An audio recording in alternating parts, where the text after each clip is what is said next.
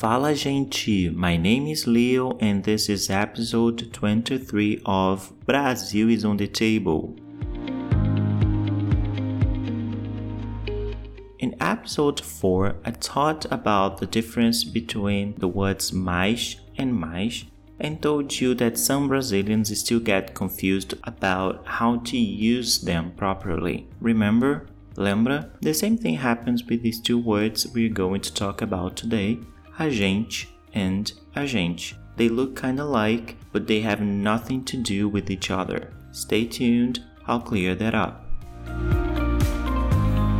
The first one, a gente, with the article a followed by the noun gente, that means people, is used as the third person pronoun nós. But listen, even though a gente means nós, its conjugation is not the same as nós. Yeah, it might be confusing.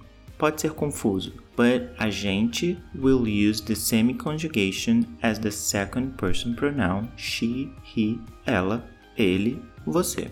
Let's go for the examples. Vamos para os exemplos.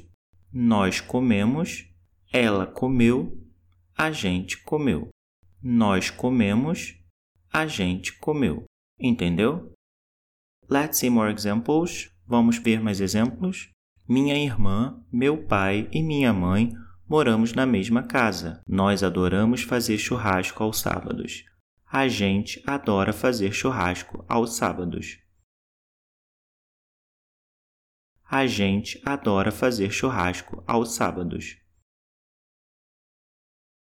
No Brasil, nós amamos comer feijoada. No Brasil, a gente ama comer feijoada. No Brasil, a gente ama comer feijoada. Nós fomos à praia e tomamos uma cerveja.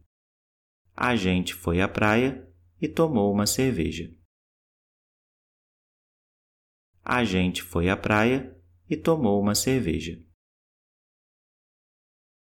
On the other hand, a gente altogether is a noun and means agent, like in CIA agent. As simple as that. Simples assim. Let's go for examples. Vamos para os exemplos. No filme, o agente da CIA interrogou um espião russo.